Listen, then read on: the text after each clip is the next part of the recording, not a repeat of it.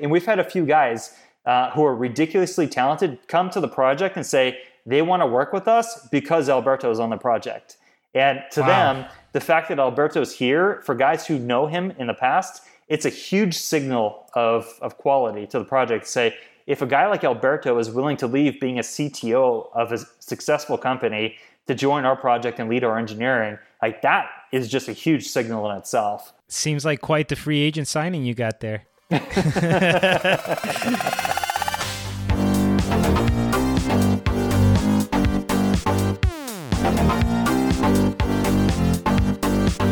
right, hello everybody, and welcome to this edition of the Crypto Basic Podcast. My name is Kareem Baruch, and I'm very excited to be able to bring to you what will be our second conversation with Zencash co-founder Robert Viglione. How you doing today, Rob? Awesome, Kareem. Thank you for having me. Thank you for coming on. Yeah. So, um, I wanted to let the audience know right off the bat. I originally reached out to you after the 51% attack that happened a couple of weeks ago. Obviously, you've been very busy. You were traveling. I was traveling as well. But I want to take the most advantage of your time. So we're not going to rehash stuff that we covered recently. If anybody's interested, we do have a Zencash 101 where we break down the project. We had an interview with Robert, which was published on April 17th. If you want to go look at that, that looks at the project in depth. But I want to maximize our time here and really focus on updates with the project, the attack itself, and stuff like that. So, you ready to get started? Let's do it. awesome. All right. So, right off the bat, let's dive in. Why don't you tell us exactly what is a 51% attack, what mm. isn't a 51% attack, because there's a lot of confusion, of course, and if you can, describe the attack that actually took place. Sure, yeah, thank you. This is very nice to, to make the distinction because there was a lot of misunderstanding about what happened. And essentially, what a 51% attack is, uh, it's the idea that uh, some malicious miner can, uh, you know, temporarily have sufficient hash rate or kind of mining control of the network to be able to invalidate a transaction or double spend. So basically, spend the same coin twice. So what happens typically with these attacks is um, the attacker will go and deposit some some cryptocurrency into an exchange. Uh, and then they'll wait for that, that deposit to confirm. Then they'll trade it and then withdraw the crypto from the exchange and then inject into the blockchain basically a sequence of blocks that invalidated the original deposit into the exchange. So the, the way that they do this is they mine in private kind of a sequence of blocks that invalidates the, uh, you know some deposit and um, and then they, they go and inject the sequence of blocks into the chain. So what, what I've been telling people is that it's not rocket science. It's a very well defined exploit from Bitcoin's longest chain rule. And you know, quite honestly, we just need to modify it. So I think for the last 10 years, we've known about this vulnerability to any Bitcoin like cryptocurrency, uh, and we know exactly how it happens. Now, to, to dispel like, what is not a 51% attack, which is probably just as important as what is one. So, uh, what is not a 51% attack is hacking your private keys and stealing your Zen or stealing your Bitcoin, your cryptocurrency. That, that has nothing to do with a 51% attack. At, at worst, what a 51% attacker can do is double spend their own cryptocurrency they can't go out there and actually steal anyone else's crypto. So, would I be correct in saying that in order for you to have been directly affected by a 51% attack, you would have had to directly transact it with the individual performing the attack? Like, if they had sent me 10 Zencash and I accepted it and they were the party doing the attack, then maybe I could get screwed. And in this case, it was the exchange that suffered the losses. Is that correct? Exactly. Yeah. So, that's exactly it. So, um, people that need to really pay attention to this type of uh, vulnerability or people that deal with very large transactions because it doesn't make sense to you know spend half a million dollars to steal ten dollars worth of coffee, right? Uh, it makes sense to invest half a million dollars, roll the dice, and maybe try to steal a million dollars from an exchange. So that's exactly what happened here. So there's there's some misnomers. So uh, number one, you have to come up with some way to get uh, you know sufficient hash rate, and we're not a very small project either. So for us, we're about middle of the road as far as projects go with uh, mining capacity. So we have about um, you know 80 mega hashes per second or uh, mega, mega solutions per second that happened on, on our network, which isn't small by any means. It's much smaller than Bitcoin for sure, um, but we're about you know one one eighth to one tenth of Zcash. So we're small relative to Zcash. Zcash is small relative to the Bitcoin, and there's probably a thousand projects that are smaller than us out there as well. So we're kind of we're kind of in the in, in the middle of the road. Um, but really, what we need to do is we need to think about modifying the the the consensus rule that makes this possible, which in our case, right away, so the the first thing that you have to do under a 51% attack is increase the confirmation minimums for before an exchange accepts a deposit.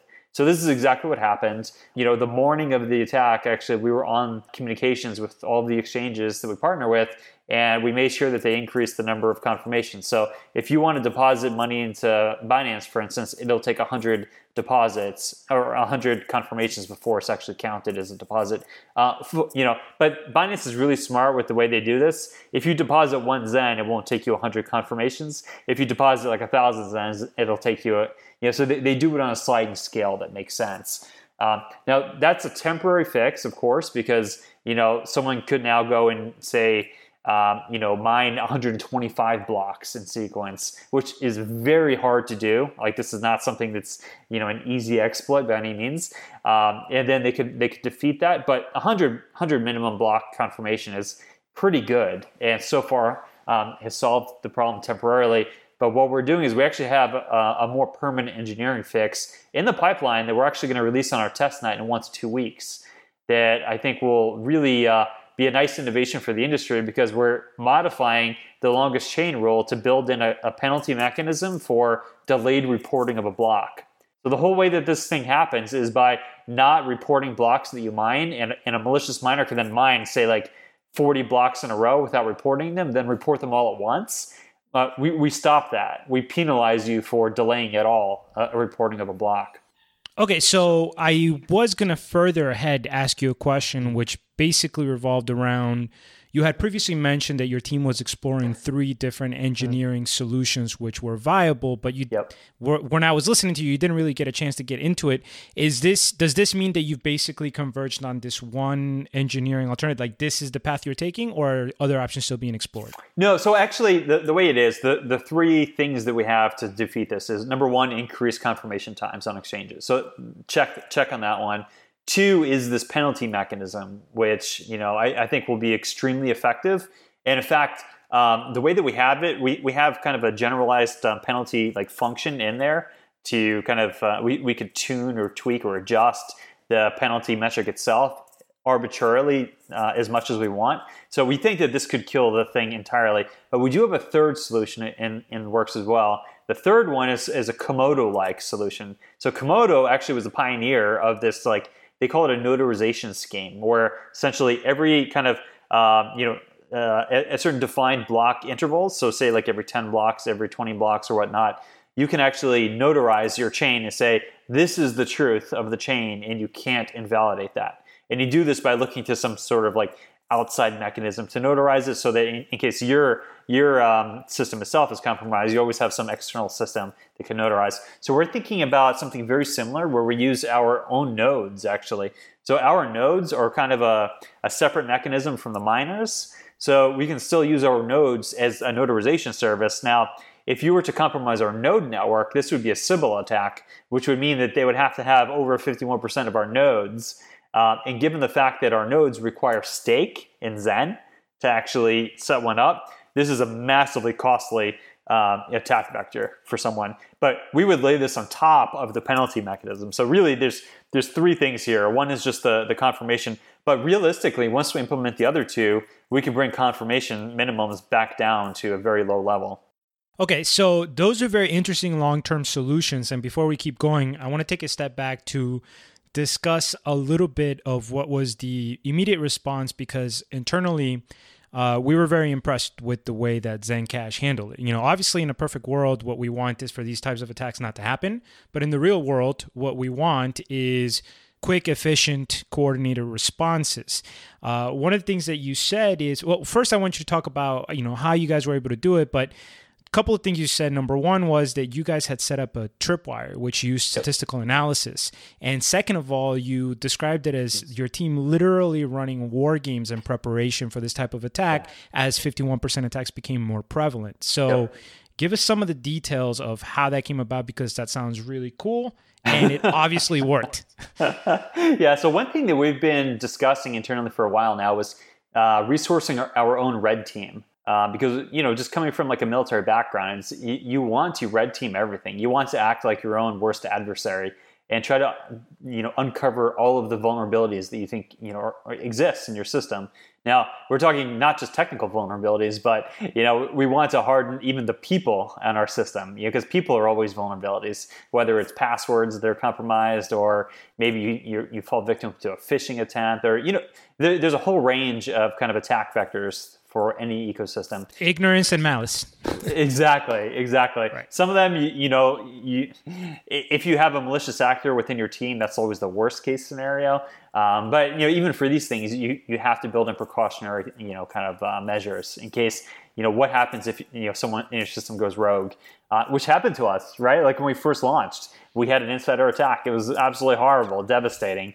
Uh, it took us like six months to recover credibility on that one, right? So it's like every every worst case thing that could happen to a project has happened to us, which is why I think we're one of the most resilient projects on the market, is because we've seen it all and we bounced back. So what we did was actually a few weeks before our attack, there, there was a very famous uh, article that came out. I forgot where it was published, but it was basically like a list of projects and the cost of hash rate to do a 51% attack. And you know, right. all projects out there, the entire industry saw this and said, "Wow, this is ridiculous. We're all vulnerable." So of course, we weren't like idiots just sitting around doing nothing.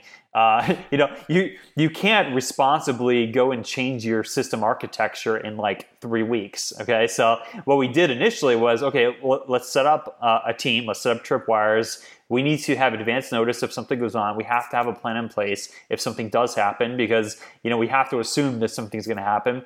So what happened was, I mean, we, we have a tripwire on hash rate out there. So I, I get an email, and our team gets an email whenever like the, there's a hash rate jump over what is a statistical norm for us. So that's, that's cool. Then we can look at that and have some analysts look at chain and is anything weird going on. This is exactly what happened. And as soon as our analyst saw something weird going on, you know, I got a call at like uh, 12:30 in the morning. I was on the way home after dropping off a buddy, and I get a call saying like something weird is going on. We have to start, you know, spin up a team and start deep diving on this. Got home right away, looked at it. It looked like we, were, we had a double spend in the works, multiple double spends. So we spun up the team. And we spun up not just our engineers uh, who are tracking things real time, we spun up our ops team and our BD team to reach out to all of our exchange partners immediately. We spun up our, our marketing and PR team to actually document, catalog everything that was going on, and synthesize this into coherent messages so that the very morning of the attack, so the attack happened at like, uh, I mean, I, I think it started like 10:30 East Coast time on a Saturday um, by the time I, I, was pulled in, it was like two hours later. By the time we realized it was an attack, by, by like five in the morning, we had mess, coherent messaging to go out to the world. So it was really, really cool to see everyone came together, worked all night to make sure that we mitigated the damage, contained the damage, you know, and then explain what happened to the community, which I think was the most important thing. No, you guys moved extremely quickly on that. And I guess uh, that's the value of preparation. You know, it's not just about being the smartest guy in the block, but actually preparing for circumstances like this. You, you touched on this a little bit, but even though we've known about 51% attacks about that possible vulnerability for a long time, they weren't really that relevant or prevalent until recently and what do you think? Why do you think that it became more prevalent now? And what does this mean for the Satoshi consensus and the space as a whole? Yeah, so what I think happened is, uh, well, two things. One is the industry has become much more economically uh, valuable. So I think that, you know, Bitcoin was massively vulnerable to 51% attack in 2009 and 10, massively. It's just there really wasn't enough economic reward to, to go and do it, right? So what was the point? Uh, now, when you have a quarter trillion dollar industry, um, the incentives are, are magnified significantly. And number two, I think the hash rate for hire has collapsed. So the cost of hash rate has collapsed significantly, where it, it's now uh, feasible to go and you know garnish a whole bunch of hash rate and point it at a particular project. So it's just a weird confluence. And for us, it, it happened right after we were listed on Binance. So you can see the, the economic incentives for us because the project became much more valuable jumped. And then, you know, the, the hash rate to pull something like this off, um, you know, it, it was it was within within reach for the you know the adversary. Right. That makes perfect sense. Essentially, from the perspective of the adversaries, all of these attacks represent a risk, right? Because when yeah. somebody's trying to take an attack like this, it's not that, oh, it's going to cost them $200,000 to guarantee success of an attack. They're just taking a risk. And you're basically saying that the cost of hashing has gone down and then the possible rewards have gone up. So that risk reward has geared more towards the go ahead and make these attacks, basically, right? Exactly. So I think as an industry, we've kind of crossed over the threshold where the expected return from doing this might be positive. I'm not sure if it is positive because we don't know how many attempted attacks there were, you know, in the ecosystem that just, you know, failed. People go and invest resources and try it out and it doesn't work. I could be wrong about this. It might not have been you guys, but haven't we seen spikes in hash rate which seem to indicate that there were attempted attacks and they just didn't go anywhere basically. But obviously that doesn't make any news. yeah, so we see spikes in hash rate all the time, especially with this tripwire that we have. Thing is, we don't know always why there's a spike. You know, it could be you have a very um, you know prominent pool that just happens to you know go down or shift to some other you know or shift on or shift off. You can have entire farms that happen to you know. So the way that professional miners work is at least the really good ones, all algorithmically point their their hash rate to whatever is most profitable at the moment. So you often just see like actually large shifts in hash rate coming on and off. So the statistics are actually hard to figure out what's going on. All right, that makes a lot of sense. And all right, this is going to be my last question in in relation to this specific topic of the 51% attack. Uh, but I felt like getting your perspective on this would be interesting because, on the one hand, your project is, has been the victim of a 51% attack.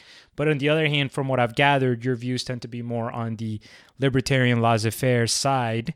So, my question to you is whether or not this is enforceable, do you think that the cloud mining companies should have some type of responsibility to cap the hash rate that they rent out based on the 51% threshold? Honestly, I do. Uh, I, I, do. So my, my perspective is I, I, would like to see these cloud miners, like NiceHash in particular, um, be responsible and realize like you should not allow you know X percentage of an entire network's hash rate to just you know suddenly be directed towards it. I think that there's something wrong with that. I think that we should be looking at kind of like uh, boundary conditions for these types of things. Now, how do you set the boundary conditions? Right, you mentioned I have these libertarian leanings. Uh, does the market set these things? Do we come together as a coalition? I mean, we're trying to advocate within the industry that we have like voluntary compliance with just best best practices and strong ethics. Um, you know, you can't. It's hard to force this kind of thing. I, I don't know if we'll ever see a day where doing you know allowing this type of uh, hash hash for hire would ever be illegal i don't know if we'll ever come to that but yeah i would like to see just kind of voluntary compliance for sure Right, exactly. And I think that's what I was getting at because, especially when you can set up a mining rig anywhere in the world, every jurisdiction is different. So yeah. it's pretty clear that you can't just enforce some kind of global rule about this. But just from the perspective of being a responsible business in the space trying to grow, I feel like that should be a factor that they should consider. Yeah, and the way that I view it is uh, you know that this industry is going to be every regulator's crosshairs and a very like juicy target for regulators to attack. So as industry participants, we should be going out of our way to not just be ethical, but to show the world that we're just constantly doing the right thing and constantly trying to be like on you know good behavior and setting high quality standards because you know there, there are a lot of sharks in this industry and that's unfortunate because they're going to bring down kind of the wrath of the regulators on all of us which sucks yep Indeed, tragedy of the commons type situation yeah. there. yeah. Um, all right, so let's move on to some updates and insights from you about Zencash itself. One of the things you mentioned in the past was that Zencash plans for smart contracts is to implement them through sidechains. Can you explain how this would work and why you're pursuing it? Yeah, so I think uh, the long-term vision for Zen is we're, we're we're going way beyond a cryptocurrency. So the way that we viewed cryptocurrency is kind of like one of our first apps. I mean, our first and probably most important app. Uh, but the vision has always been to be a broader ecosystem.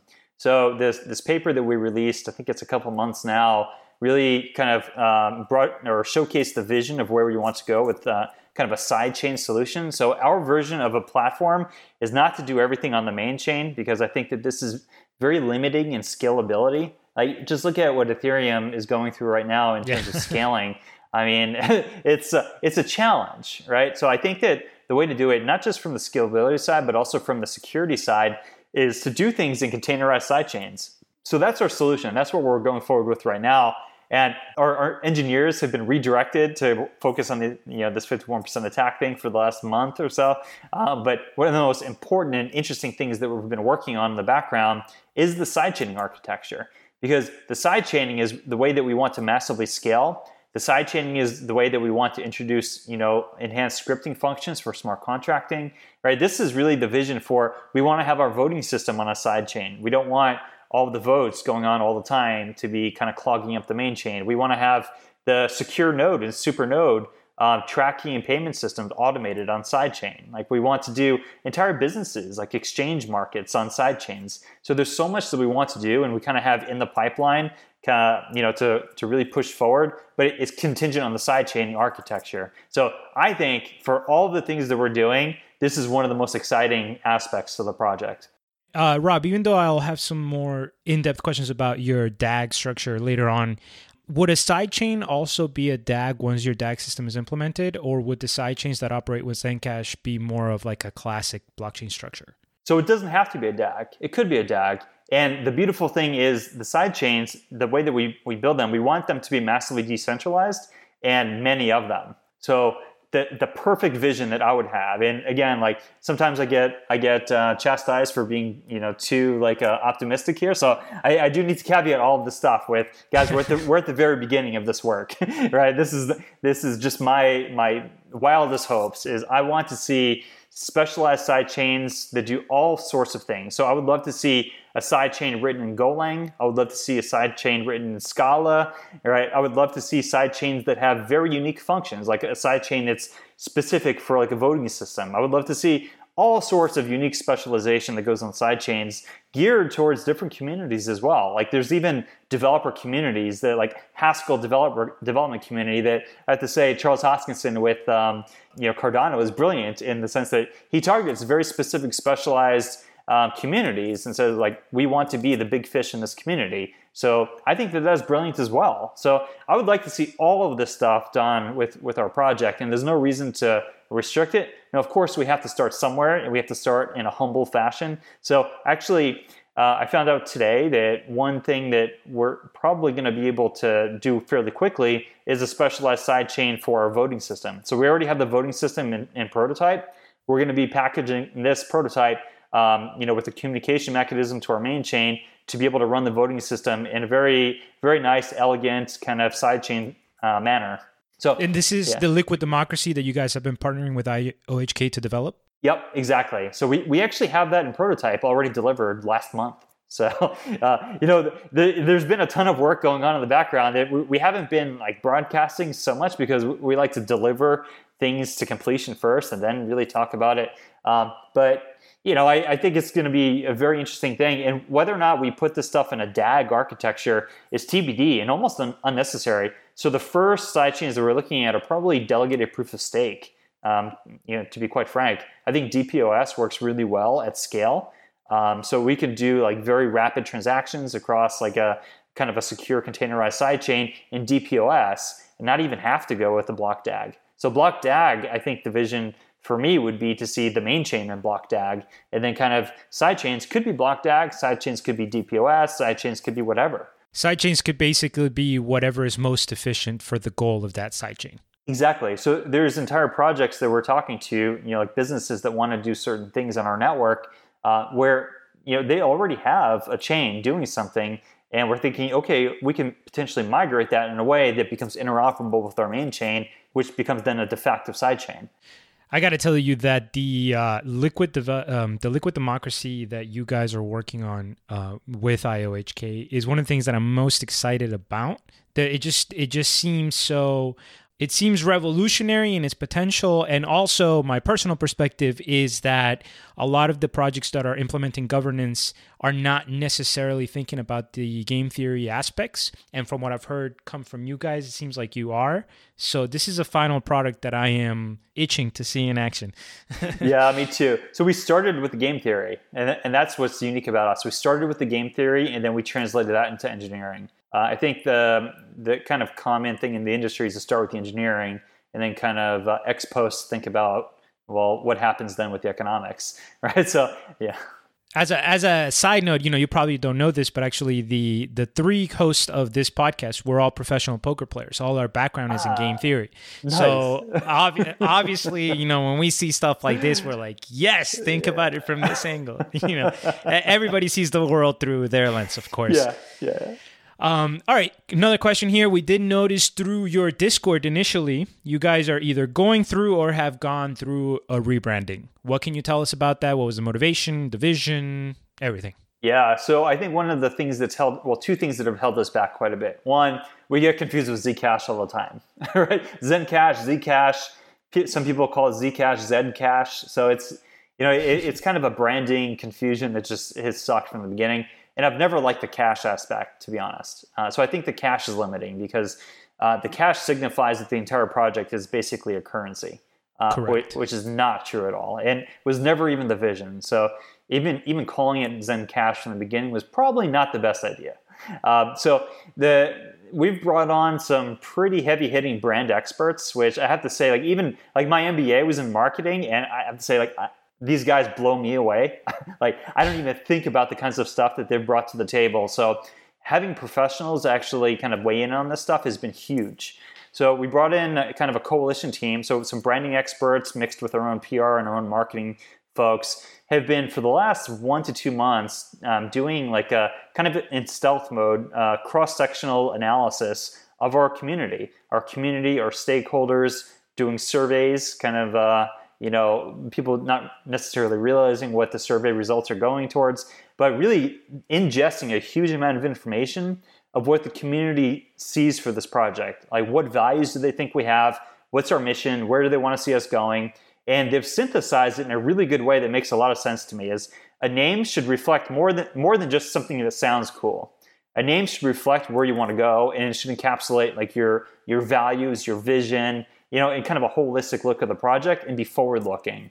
So I think that's where the the we're calling it a brand expansion more so than a rebrand because we're really just kind of expanding the brand in a way like where Google went to Alphabet, where Alphabet's right. kind of this parent company, Google's a specialized element in there, and then they have other aspects. That's kind of like us. So, you know, we'll, we'll always be Zen in some sense, you know, especially on the currency side. But I think the brand is going to reflect going into this platform space in a way that the, the reality is, you know, people look at us and they discount us as a project because they think of us as a fork of a fork. But in six months, that's not that couldn't be further from the truth because the innovations that we're doing, like our entire code base is going to be rewritten as a block DAG if we can pull that off successfully. Like all of the you know the code and the engineering innovations that ha- are ongoing, it's a disservice to us to constantly look at us as a fork of a fork. So you know, kind of breaking away from this mentality and breaking away from the confusion of our brand and signaling that we're going down this very innovative plat- platform direction, I think is the big purpose of the rebrand or brand expansion. I think that's a very good decision on your part, and it's good to see you guys go in that direction. I do think that it's very possible to, um, you know, basically detach yourself from that perspective of the fork because for example i feel oftentimes when something like dash is discussed people forget that it's a fork you know? It's just kind of viewed as its own thing because they've managed to break away that dynamic. They brought enough to the space independently and branded themselves in such a way that they're their own thing now even though they were a fork originally. Yeah absolutely. And same with 90% of the projects in the space. Right. Right right right. Right right right. Yes most most of the projects in the space are directly descendant of the Big Daddy Bitcoin. exactly. All right, so I this is probably the only I don't even want to say tough question. We just want to get in your head a little bit, but we have to ask it. We love Zencash so much that you guys are the only asset that we hold in crypto as a podcast. All, all of oh, us wow. individually, of course, own different cryptocurrencies in our personal portfolios. But as far as money that belongs to the to the podcast, you guys are our only crypto holding. We have two secure notes. We love the project. We're probably going to be with you guys for a long time. But we were scratching our heads when we heard about the Pornhub partnership, in ah. particular because you guys are there with uh, Verge and Tron, which mm-hmm. they're just not projects that we think of even in the vicinity of the professionalism and vision that you guys have. Right. So give us some insight as to what motivated that decision. Yeah, yeah. So, I mean, I guess the first thing is, and not to disparage any other projects, but I mean, we came to this independently. So, we're not working with any other projects in the space, right? Um, now, for us, the, the, vision all along was to make very useful products that actually, you know, have real world applications. And if, if you just think about the real world applications for privacy, I mean, the adult entertainment industry is probably one of the, the biggest legitimate use cases for where people may not want their payments um, to be visible to the world, right? Uh, so that that was the motivation. Was you know we we want rapid new user acquisition. Like we, think about things like a business, and we think about how are we're going to get the next 10 million users into Zen, uh, how we're going to get the next 100 million users into Zen. Uh, so we're thinking, well, this is actually a massive growth market for the entire industry that represents a legitimate use case of the privacy technology. So, now, of course, we don't want to brand ourselves a porn coin. This is not right. what we are by, by any means. So, if you look at the way that we market this stuff, it's very subtle, like very kind of tasteful, mature. Uh, we look at this like a business. We're not like going out there and like uh, pivoting in, in any kind of like seedy way. Right. No, no, no. And and just to be clear, you know, both to you and to the audience, it's definitely not a connection to the adult industry whatsoever that kind of raised our eyebrow because it's it's a genuine industry and there's definitely no moralizing from this perspective. It was more the fact that it followed. We know in the case of Verge, for example, they raised a ridiculous amount of money that we felt uh, would just be so much better invested anywhere else. So I guess one of our hopes was, for example, well, we hope that Zencash didn't throw in a similar amount of resources just Not to have. Just to be able to plaster that name all over. You know what I'm saying? It, exactly. it was more about that uh, right more so, so, than the industry you, you, know and here's what i can say number one we have uh, probably the best um, you know BD negotiators in the industry. I, I would say uh, so. No, not even close in terms of the resources okay, invested. okay, but number two, uh, we're we're we're a very professional like outfit. I would say in the sense that we're not just listing and forgetting. This for us was actually to kick off uh, a coherent and um, you know consistent campaign over time for massive new user acquisition. So we're actually integrating this into kind of a, a coherent team of BD and marketing and even like our customer support and engineering groups to like come up with like nice uh, products and UIs and like tutorials to kind of educate and like really bump in hard into this industry and in a very like uh, um, I would say aggressive way. Now, aggressive but tasteful. Again, we, we don't want to be known as the porn coin, but we do want like 10 million users to actually be using Zen as a product. No, yeah, so. of course, and and privacy, you know, privacy is clearly and unmistakably related to the adult industry, and, yeah. and, we don't think there's anything wrong with that. So, basically, your response is, well, some projects may have used this as a flagship banner marketing. This was more part of a grander strategy for you guys, a smaller part that is going to incorporate other uh, partnerships like it. Is that a fair assumption? Exactly, and, and so partnerships like it, but also just like um, you know a whole suite of like user tutorials, a whole suite of kind of like uh, targeted marketing efforts. I mean, targeted like business development. So there's a lot that we have in the pipeline kind of related to this. Uh, this really just wasn't like a, a, one shot for a headline. Like, I mean, maybe, maybe this is the case uh, for other projects. I have no idea. But for us, right, it's, right. it was always, uh, we're, we're making an investment here and kind of signaling like a, a big strategy push. Like we, we don't do things just for headlines. Excellent. That's that's yeah. what we like to hear. Yeah. um, all right. So I think just recently, I want to say two days ago, maybe not. Don't quote me on that. But you guys just launched the beta for your Supernode layer, right? What yep. can you tell us about how that's coming along, and what should we expect going forward? Yeah, so I would say very successful already. So, um, you know, supernodes don't officially go live until next week with the hard fork in terms of payment accrual. Um, but we already, as of yesterday, I think we had something like 40 supernodes on the network, which is nice to see. I mean, we're, I would say my personal projections, I would project in by, by the end of the year about 1,000 to 1,500 supernodes on our network.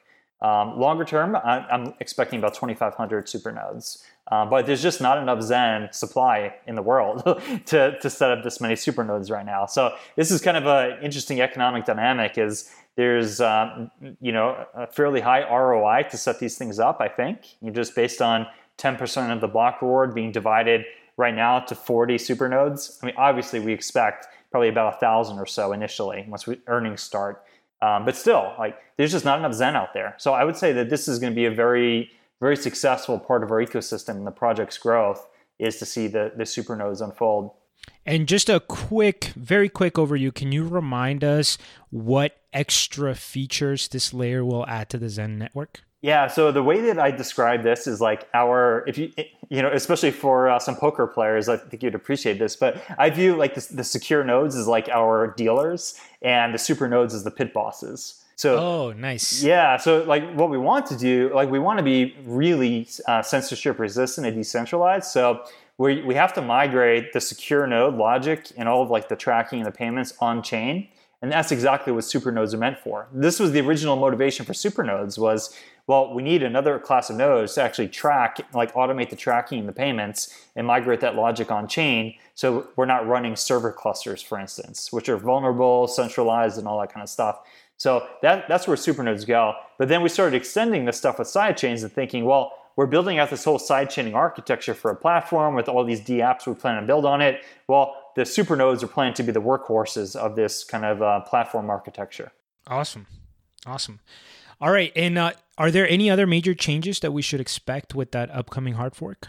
Or is it mainly for the supernodes? There's there's uh, one like my favorite line of code that's going into the hard fork is oh. uh, yeah it it it re-implements or re- reactivates uh, op return function, which is essentially a function that allows us to append um, kind of a, a non-transaction um, data um, a bit of data to a transaction. So basically, we could do we have one partnership we've had in the pipeline for like six months now, which is a PGP provider for Gmail called FlowCrypt that they want to actually store their users' public keys on our chain. And they couldn't do this until we reactivated this function, op return. So I'm very excited for op return to be returning to our blockchain with this hard fork. Uh, which will now enable this like PGP um, you know tool suite to, to run on Zen. So I'm very excited for that. So it basically what allows you to put like additional script into a block, essentially. Yeah, to append non-transaction data, basically. So gotcha. yeah. Yeah. So I mean, it's the same thing in Bitcoin. Bitcoin has it. Um, right. That's what yeah. the, Genesis block has. That whole uh, bailout for banks kind of thing. Is exactly. that what we're referring yep. to? Okay. Chancellor on verge of next bailout. Exactly. That's right. That's right. the famous, from a libertarian perspective, very famous. I think that will go down in history. Is one of the oh, most famous statements. It's already history. already, hundred percent. It is iconic. I'm a history major, so I look at that and I'm like, wow, I lived through that. That's so beautiful. yeah. But so something else I wanted to mention, uh, upcoming news. So this isn't even engineering, but uh, maybe financial engineering based. But um, Grayscale Investments, like one of our our new and, and very uh, happy to announce partners. I mean, uh, well, Barry Silbert from Digital Currency Group announced uh, on the Grayscale side recently that they're setting up a Zen investment trust. So uh, this is, I think, huge for the project and so underrated. Is when we have these kind of in, these institutional partners that do their due diligence for months and months deep diving on our project, getting to know the people, getting to know our technology. And when they go forward with a project like this, this should signal to the market a whole different level of quality. But not just that, this is a mechanism now for institutional investors to get into Zen. Huge, absolutely huge. So, and I think completely underrated right now. And they're going live with the trust, I believe, end of Q3 or early Q4. So that's that's something to watch out for. That's very exciting. And one of the things we talk about a lot on our flagship episode, where we just talk about the news, is uh, institutional investment is clearly the next big wave. I mean, that's yep. the next jump, and and it it just keeps getting teased left and right, and we see little snippets of it, but it's it feels like that wave is really coming. So knowing that Zencash is positioning itself to benefit from that in a major way is good to hear. Yeah, you know, like uh, like I was telling those guys actually last week, is we're thinking five to ten years into the future. So five to ten years from now, we want to be a dominant project, and that's kind of everything that we're doing is geared towards that long term perspective. Okay, so the question I was about to ask you involved the liquid democracy a little bit. So you already mentioned that. But the other part of partnering up with IOHK on is the DAG protocol. Can you give us some updates about how how that's coming along? Any new developments or snags or interesting updates? Yeah, yeah. So, uh, I, and I alluded to this a little bit in this last biweekly yesterday, um, but really the the the update is we're going to have uh, um, a paper with results um, coming out next week. We're targeting with IOHK. So we have some preliminary results from the research, and I could say the snag is there were some concerns about the security or validity of some math proofs. Uh, so actually, the the team went through and tried to kind of redo some of these math proofs and redo some of the security characteristics um, to put it in a way that we're a little bit more comfortable with. Uh, so we'll see the results coming out next week, hopefully, and that'll be uh, a nice thing to to you know publicize. Okay, and I and I had a follow up question on the DAG, which um, mm. probably just a lack of education on my part, but I was hoping you could break this down for me. You've mentioned before that one of the benefits that you see with the DAG is that you'll be able to collapse the mining difficulty, which would essentially render ASICs irrelevant. So my question, or the part that I don't understand, is like wouldn't the hashing power remain proportional? Like if somebody has an ASIC and they have 10 times as much hash power wouldn't they still be able to generate 10 times as many blocks as somebody with a gpu uh, so so maybe. Uh, so I, I, I don't want to get ahead of myself and, and make claims. So um, if you collapse difficulty which we're going to do um, and now you can kind of you know turn on your GPU and your GPU in kind of half a second can solve a block um, and maybe an ASIC in, I don't know, a quarter of a second can solve a block. Uh, it's still a competitive race in some sense, but we're going to be having dozens of blocks solved per second. So even if an ASIC is going to solve a block fairly quickly, there's still plenty of room, you know, for other actors on the network to also solve blocks very quickly. Gotcha. Okay, so it's not yeah. so much that ASICs isn't going to have an advantage, but just that the advantage isn't going to be so pronounced that the GPU becomes almost impossible to operate. Exactly. So the the advantage kind of gap that I see should be collapsing. Now, I, I think that of course there's always going to be new and innovative ways to kind of gain advantage. This is what just markets do.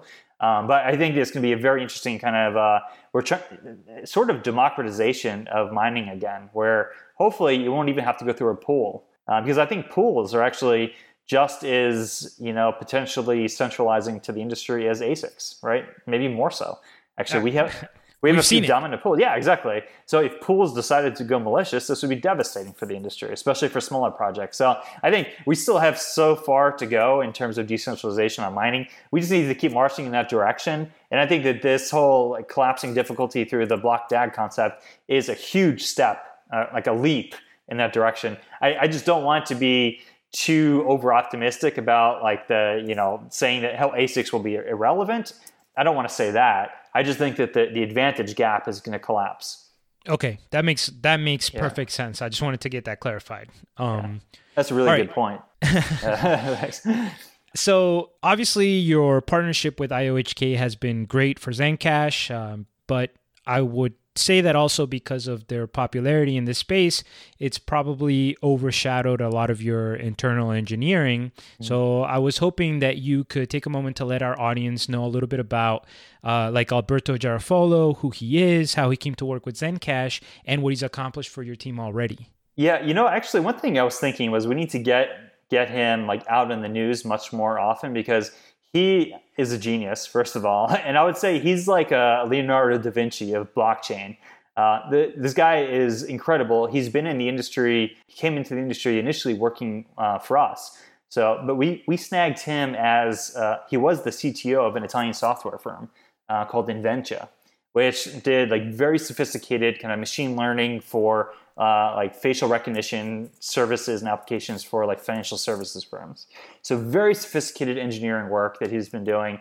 And I have to say, the way that he thinks about problems is incredible. So even after like things that we do, we just take for granted, like the longest chain rule on Bitcoin.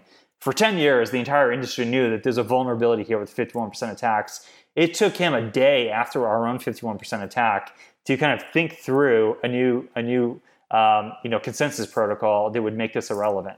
So and, and, then of course like then he doesn't just come up with this and write a paper and, and go. He then starts putting together simulations to show like wow, look at the performance you know results that we can have by this this kind of slight shift. So ex post, looking at the things that he proposed, are like, oh wow, duh, of course, this is so obvious. But it takes that kind of visionary mind to see it in the first place. So we really lucked out big time by having Alberto. There, there's there's a whole list of examples like this where he's innovated on things that we've taken for granted in Bitcoin for a decade. Things like the way that hashes are read, um, you know, from, from disk um, this is a very simple like quadratic scaling problem that we've had in the industry of uh, if you have a many like a many input transaction, say like a transaction this consists of like 500 inputs, and this happens from when exchanges do withdrawals all the time. What they do is they sweep small small UTXOs, bundle them into a transaction, then release that and to the network, and the transaction will have like 500 or 1,000 inputs that equal some sum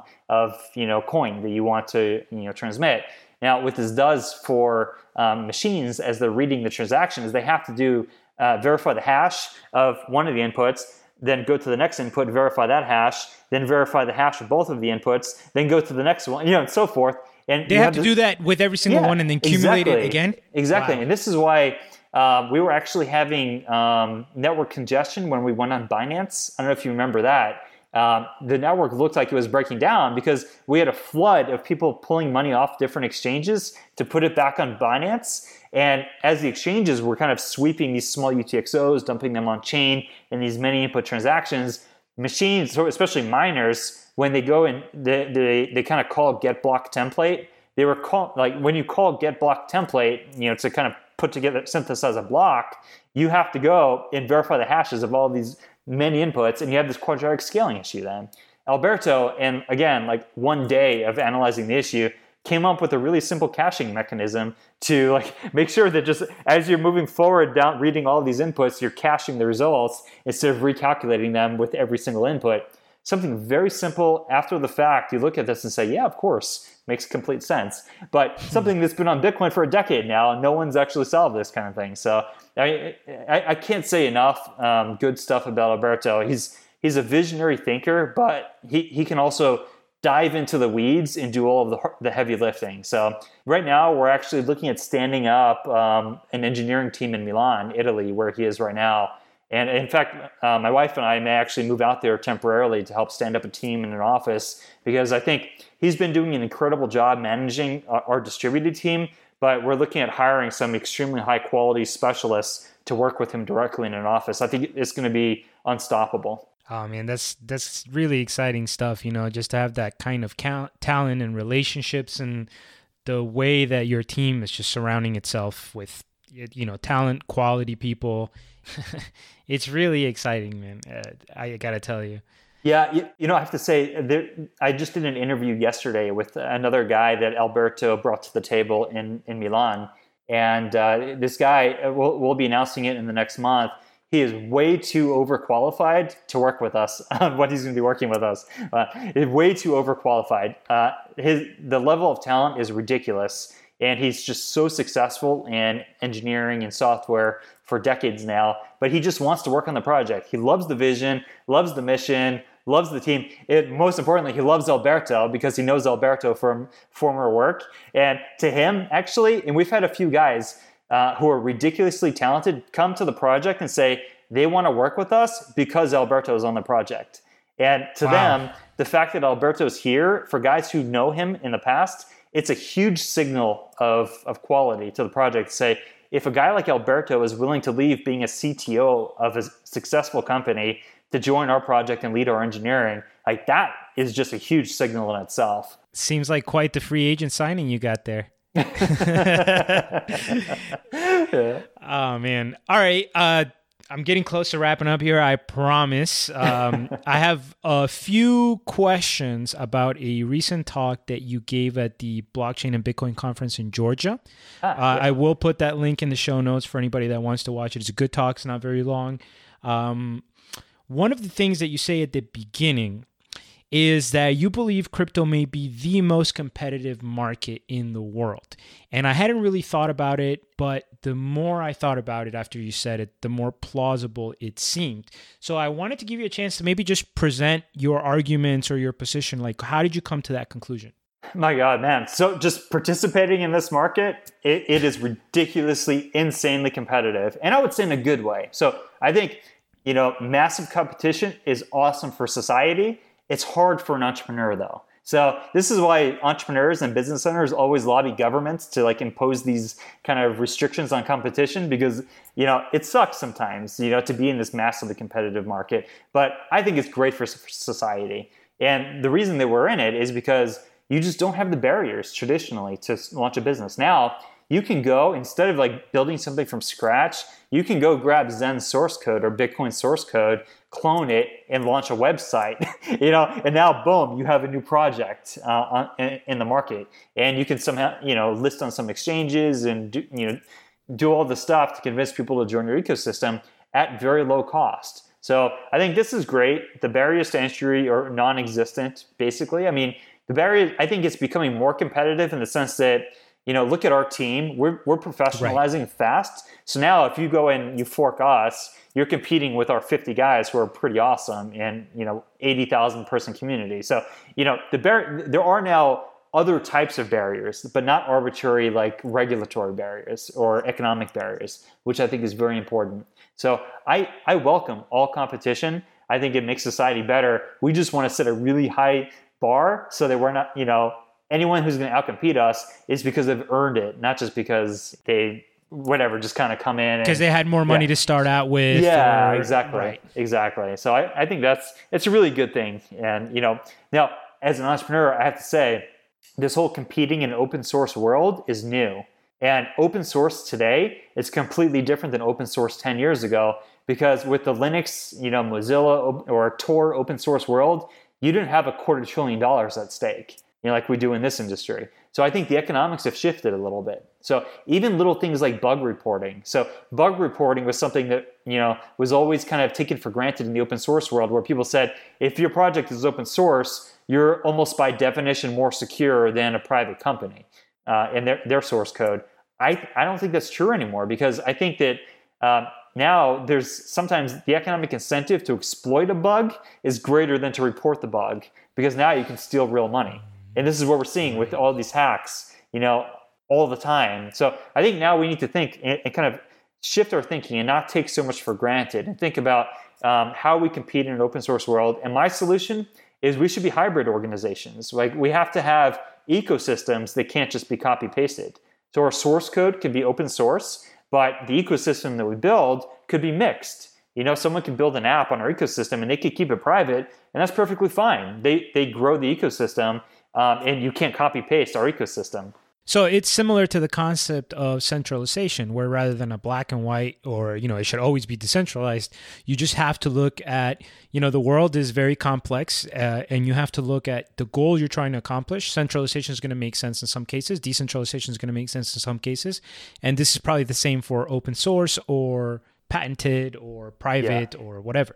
I totally agree with you, and I think that this is kind of a, more nuanced way of looking at the world, where you know let, let's go beyond ideology and think about okay, what benefits do we want from open source? Well, we want more eyes on code, we want transparency and all this stuff. Well, can we mimic that where it counts, and then can we kind of do other things that add value in maybe not the open source domain, but still add value to ecosystem. So I think the world is so much more rich and complex and nuanced than like binary thinking would, would you know, th- th- which is where ideology tends to lead you.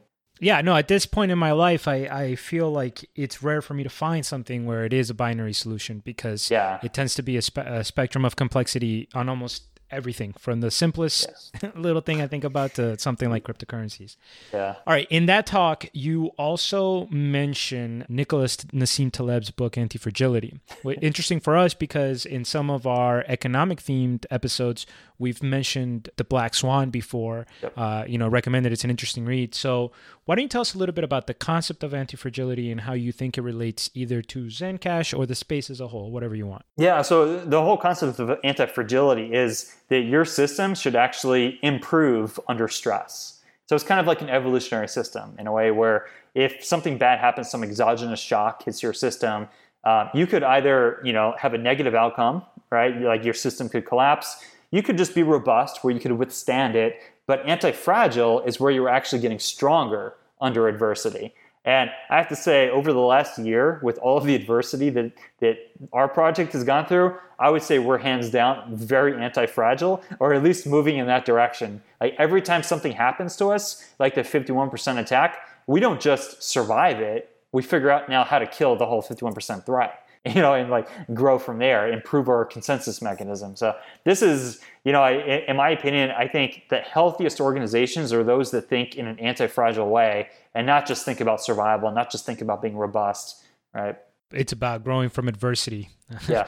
and you look at something like Bitcoin and how much growth it's has come from it. Yeah, um, definitely. All right, so th- I was saving this for last. I'm going to totally allow you say as much as you want or you don't want, but this blew me away and this came from that talk. Uh, we covered the story on our flagship a few weeks ago, whenever it was, about this individual who stole a tank and took it for a joyride and he was tweeting out some stuff. We covered that story totally independently. I never in a million years did I make any connection to Zencash. And then you very briefly kind of touched on that during the talk. Uh, you know, whatever you're comfortable with sharing, can you please make the connection? And Brent, my co-host Brent, is gonna love this part of it. I didn't tell him I was gonna ask this question. He doesn't know that these stories are connected. He's gonna love finding out about this. So, how is the stolen tank joyride related to your project? Oh my God. So th- this was like, it seems like we're, we're going to have an amazing movie about Zen one day. It's going to be, it's to be so much fun and exciting. I mean, this was, uh, so actually when I mentioned that we had an insider attack early on, like the first couple of weeks of our project, this was the guy. Right. Um, so, you know, I, I can't say very much in terms of, you know, other than there were some unethical and very, uh, legally questionable stuff that that um, you know happened that uh, you know we, we you know swept all that information into the appropriate hands. And hopefully justice will be served one day. But when i heard about this whole you know tank hijacking thing this was crazy. But but knowing the character involved here of course this did not surprise me in any way. Like this was to be expected. And i would say is a ticking time bomb and if he's out of jail already i think this is a disservice to society um, because this is just truly a ticking time bomb. Wow, I mean, it was complete insanity. There was even yeah. like a, like a live Twitter feed where he was just saying crazy things. yeah, exactly. I know exactly. So I have no idea, um, you know, what was going through his head, and I really can't comment on that other than just my personal experiences have been absolutely horrible. so, Understood. Uh, all right, Rob. Well, I have taken a significant amount of your time. I really do appreciate it. Is there anything else that you want to tell the audience, or any updates, or any requests, or call to action? You have the floor. You know, uh, Kareem, it, it's always a pleasure, and the support that you guys give us, I think, is absolutely amazing. So, thank you very much for everything, and you know, thanks for having me on the show. Fantastic. Well, thank you oh. for coming on. We're going to be following your progress closely, and you know, with Rob Viglione. My name was Kareem Baruka. Thank you so much for tuning in.